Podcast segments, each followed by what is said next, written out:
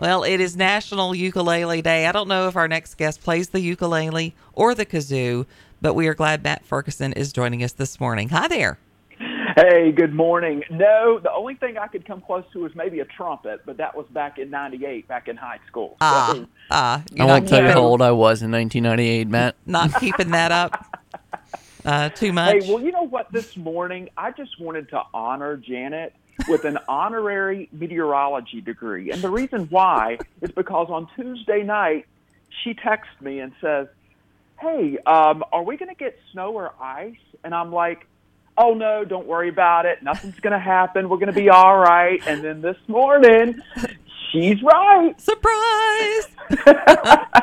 yeah, I got up this morning and, and there was there was ice on the front porch and uh, ice on the um, on my car, and then we were just getting this mixed bag of precipitation. So, is it coming out of that that Texas front that we saw? It is. It is. So so when we talked just a couple of days ago, it looked like most of the moisture was going to get out of here before the colder air got in. And um, as we see outside right now, the cold air definitely got here before the precipitation got out of here. So yes, we are seeing that wintry mix of snow and rain and even a little bit of sleet and ice mixed in in a few spots. Uh, right now, most temperatures are in the low to middle 30s, so the roads across the region are just wet for the most part. But if you are going to be traveling across the area this morning, you definitely want to use caution because you never know when there could be some ice or snow on the roadways. But it just looks pretty outside, and I'm really liking it. I love these type of uh, snowy events where it doesn't slow us down too much, but definitely you get a beautiful winter wonderland look out your window. I had to take a double take this morning. I was getting up my my daughter for school. She gets on the bus at six thirty in Bedford Oh, wow. County, and I looked out the window and I said, "What?"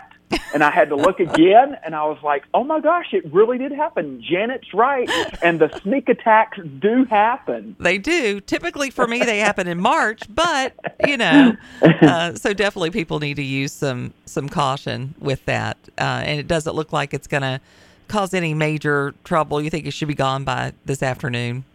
Absolutely, yes. It's already starting to taper off. Uh, should turn into either flurries or drizzle throughout the morning, and then I would say by mid morning temperatures will be in the mid 30s in most locations. So anything that could be frozen on the roadways uh, will be melting away. And uh, for the afternoon, drier conditions. Tomorrow it will be dusty because we really begin to see the cold air move in uh, tomorrow and then especially into Saturday. All right. And my wife is from Vermont, and she still has a lot of family up there. And I, I always kind of keep an eye out on that area just to check out what they're dealing with. This weekend, they could have wind chills between minus 20 and minus 50 degrees Ew, no, thank you. northern New England. So it is going to be frigid, uh, e- e- even for the hardcore uh, New Englanders up there in Vermont and uh, New Hampshire, upstate New York. So it is going to get cold here, highs in the 30s on Saturday, but the brunt of this cold air mass is really going to hit the New England area. I do wish that I had like good news for you snow lovers out there that I see like a major snowstorm on the way, but at this time we really don't see anything on the horizon. But Yeah. hey, just like we found out this morning, you never know what Right. the good Lord has in store for us. He might just send us a surprise. Well, and and I'm I'm okay with that. Although I'll be in Florida next week, so you know whatever happens, Oh, I'm going to be enjoying uh, 80 degree temperatures.